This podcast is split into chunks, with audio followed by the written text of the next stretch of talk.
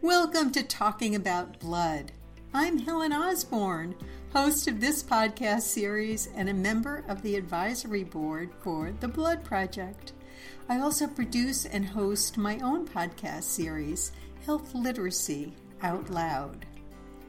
Talking About Blood podcasts are interviews with experts about many aspects of blood Today, I'm talking with Dr. Guy Trudel about research that he and his team are doing about astronauts and anemia. Dr. Trudel is professor of medicine at the University of Ottawa and director of the Bone and Joint Research Laboratory at the Ottawa Hospital Research Institute. His clinical practice involves the rehabilitation of people after polytrauma including those with burns who have been or who have been in the intensive care unit for extensive periods of time. Working with a multidisciplinary team, Dr. Trudel's research looks at complications of immobility. Their findings led to innovative projects on bone marrow and space anemia. Their subjects include astronauts, during missions to the International Space Station. Welcome to Talking About Blood. Thank you, Helen. Thanks for having me on your program. What a treat. As I said, I, I love to talk about all aspects of blood, including people doing really amazing, innovative work. And yours certainly is about with astronauts and anemia. Now, you started your work from treating immobilized patients, and now you're doing research with astronauts. Please fill in some of those dots there. How do these two areas connect? Yeah. So, so my training is in rehabilitation medicine. So I am treating people who have been, as you said in the introduction, in in bed for weeks, and these patients are very deconditioned when they come to our rehab center and our rehab unit. So that has been the focus of, of my research, how to prevent the deconditioning or when it happens, how to reverse it as quickly as possible. So we have a basic research lab where we look at the effects of uh, immobility and deconditioning. And there are many of them. Uh, the bones are weaker and the muscles are weaker and atrophied. Um, and, and we were studying this, especially in the bone marrow, and that's where the connection with the blood uh, will come. Uh, okay. As you know, all of our blood cells originate from the bone marrow. Oh. And when we were doing our research and, and looking at bones who were immobilized for long periods of time, we noticed very significant changes in the, the bone marrow. And there came our hypothesis that uh, maybe the anemia that these patients have uh, could originate, at least in part, uh, from the bone marrow. Well, I'm trying to just envision this. So you've got patients who are so sick, in bed, not moving, have been there a long time. And you and you have this important medical question that you want to answer. But how did you make that leap to, well, let's study astronauts about that? They're the opposite of being immobile, aren't they? Yeah, so we were doing research in the lab because it's very difficult to do this research on patients. They are so heterogeneous. No two are alike. Oh, uh, and then we heard of this uh, of this model that people in space research are doing this human model where people are in bed for extended periods of time, and then they study the effects of uh, of microgravity and of some treatment on this earthly model. So for them, bed rest is a very good model of space, but for us, bed rest was a very good model of bed rest. And uh, we tried to apply some of our measures uh, to uh, people in bed and then to astronauts. And when I started reading a little bit, a little bit more about this, I found out that re- an astronaut returning from space is very similar. It comes with a very similar set of issues than a patient coming back from ICU, meaning that they will have vestibular issues, they will have muscle mass loss, they will have osteopenia, and they also have anemia, just like my patients do. So we wondered if the cause of anemia that that that we were um, looking at in immobile models would also apply to the very well known problem of space anemia, which has been known since the very first human have been going to space. Fascinating. So is it are you talking about someone who is just going up and down, just very quickly going into space, or someone who's been there a while? Do all these physiologic changes happen right away or for a while? So in the mid 1990s were uh, seminal work and very innovative work with the techniques of the day. Uh, and these t- these found out that the anemia might have been caused by uh, destruction of red blood cells that would happen in the first few days in space as a as a adaptation to other changes happening in space, namely uh, significant fluid shift uh, happening in the body, which makes uh, us having too much, too many, too much fluid, and then mm-hmm. ejecting that fluid from our blood vessels, and then concentrating our red blood cells. So that was the main hypothesis when we started looking at this. I'm just fascinated by that. I want to hear about two main parts of it.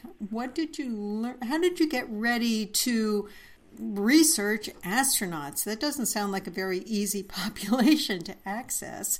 And then, of course, I want to hear about the applicability to people who are immobile and in bed. So let's start with the astronauts. How did you go about doing that work? Once you in your in your thought made that connection, like here there might be some similar issues. How did you go about actually doing this? So the key here was to develop methods that would precisely measure hemolysis, which is the destruction of red blood cells, on the on the space station in astronauts. Um, so we we planned a protocol for that. We submitted it to the space agencies, and uh, long and behold, after years and years of study, we were allowed to recruit astronauts like six years later when we adapted all of our earthly methods so that they function on the space station. And all the supplies we need had to be sent uh, separately on cargo ships heading to the space station and, and regularly resupply. And the astronauts had to include in their schedules uh, the, um, the blood work and the uh, air samples uh, that they would, uh, that they would uh, harvest for this study.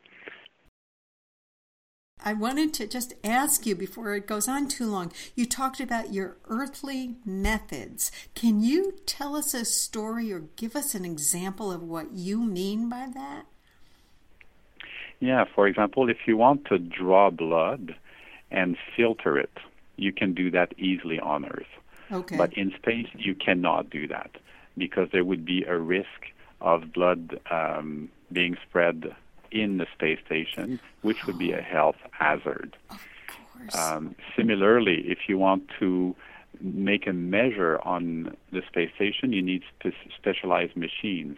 Um, and, and the weight and the volume of these machines uh, make it unfeasible for Earth in order, in order to achieve the precision we want. So, in order to collect air samples, for example, breathing air samples, mm-hmm. we had to devise a collection method that would trap the air in a metal canister, and then these air samples would be sent back to Earth and all the way to our lab in order to analyze a specific comp- component of air, which is the carbon monoxide. And to us, this was a, a key change in the methods that allowed us to uh, to advance the field of space anemia because it would allow to measure directly the uh, hemolysis happening in space, as opposed to indirect methods that were used in the past.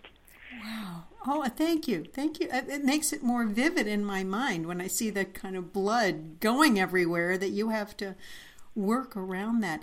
That's what took the years and the preparation to get ready to do this research?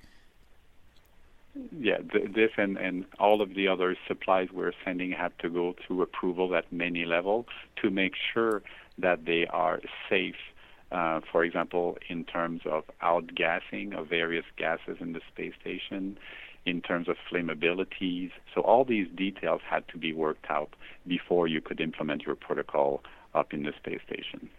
You certainly are persistent, as well as inquisitive. team. What did you learn from this work? So we made uh, actually a nice discovery that was in in some way uh, unexpected. We did find that the control of our red blood cells in space is very different than on Earth. Uh, for a reason that's still unknown, we can't.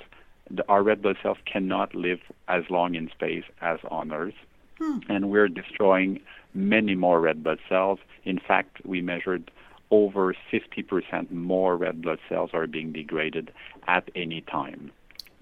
Now, this could have been predicted uh, as, as was measured before in the first few days in space, but the surprise came when we measured uh, the same um, the same increased red blood cell destructions later in the flight at 60 days, and then even before landing at 150 days in space, that increased red blood cell destruction was still proceeding unabated. And so the oh. conclusion is that the hemolysis in space is more, most likely the cause of space anemia, and it is a direct effect of being in space. Uh, because the minute the astronauts landed, then this effect would uh, markedly decrease. So it was really an on-off phenomenon. In space, you increase your increase your red blood cell destruction. You land, and it's um, almost back to normal upon landing. Oh my goodness! So, so all of the previous explanations that we had for short adjustments uh, do not hold any longer, and we need to orient the research towards the mechanisms of hemolysis in new directions. And what's the applicability to people who are immobilized? Uh, I was pointing to similarities between people who are in bed for a long time mm-hmm. and astronauts returning from space. Mm-hmm. And one commonality is the anemia.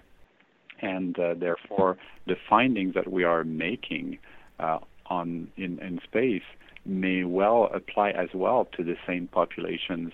In fact, the rehabilitation patients who are paralyzed, who are less mobile, who are spending more time in bed or sitting. Um, and these categories of patients, these groups of patients, have long been identified to have anemia, but the cause was unknown. It was classified as uh, unknown anemia, mm-hmm. anemia of unknown origin. And so the measures we uh, developed uh, may well explain part of the anemia in those patients um, from there, it sets a clear direction to try new interventions in order to mitigate the anemia. I, I just keep coming up with that word fascinating. I don't think I can come up with another word. Can you tell us another story of something else that you learned from the astronauts in space? Uh, you said this was an unexpected discovery. What else? What's one something else that you learned in your research?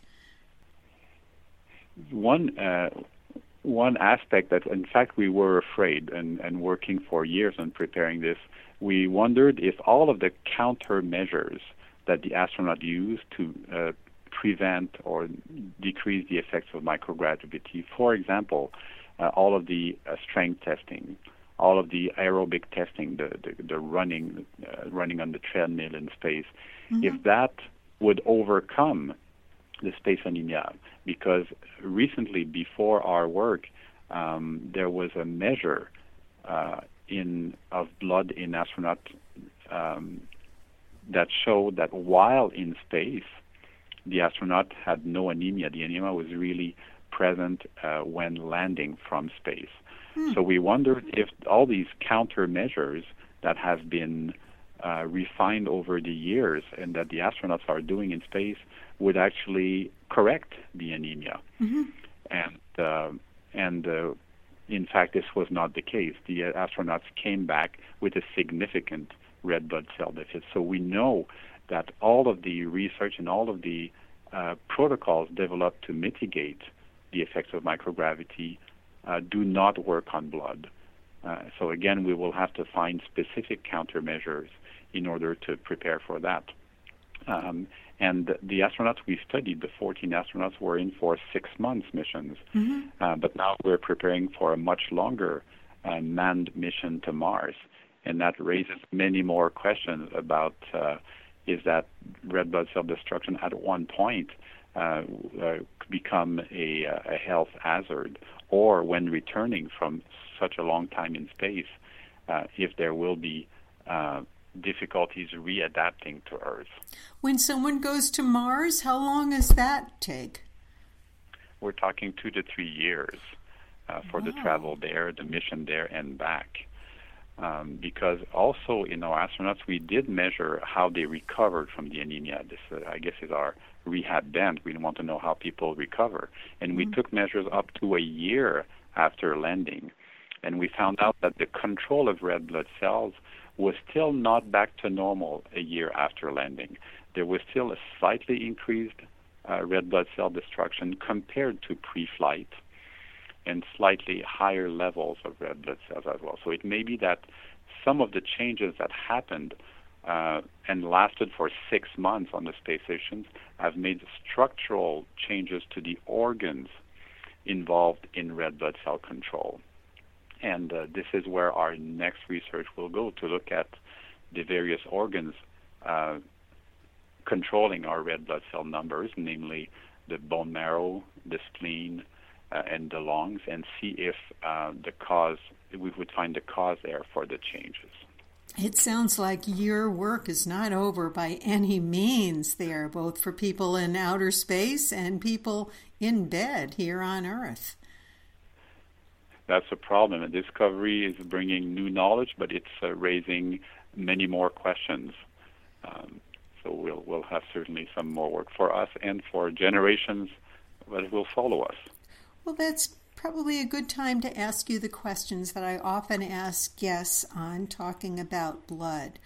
Our listeners are seasoned professionals and physicians who, perhaps hematologists, who've been doing this work for a long time. Um, we also have listeners who are newer in their careers, perhaps um, in their residency in medical school, or just thinking about entering the health professions.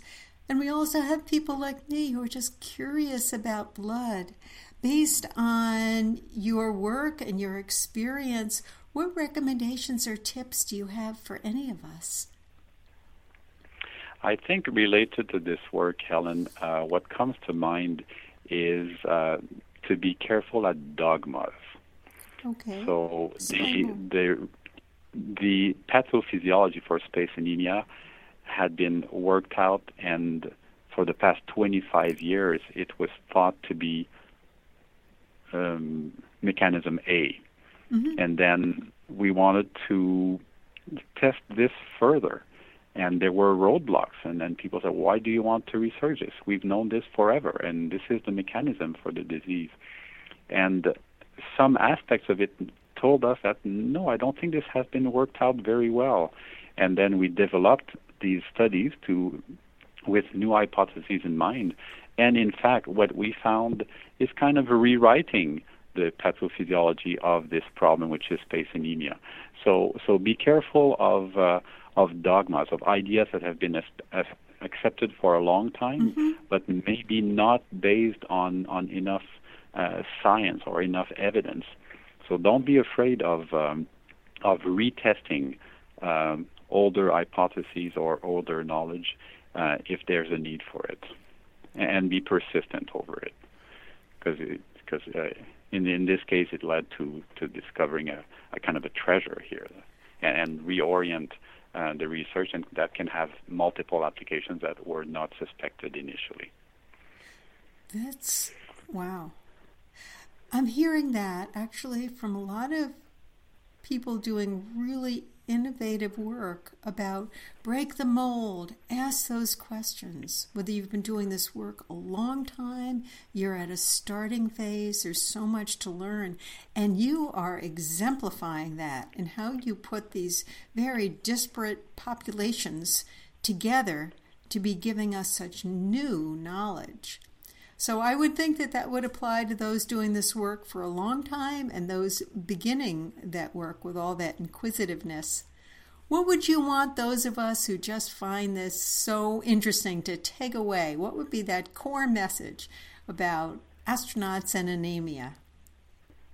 So, astronauts have a lot of changes in their bodies, and we are adapting very well.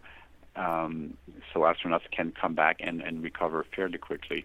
But now we're exploring the next frontier, the, the really long travel, being in space for a year, two years, and and I believe we don't know all about that. So uh, I think that we should verify that our knowledge for short-term flight will really apply to long-term flights uh, in order to bring the astronauts back safely.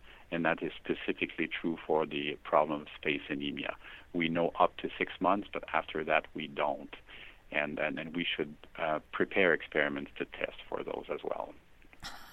I want to keep talking for you and learning from you. I know you're well published. I want I'm hungry to keep learning more about this great topic.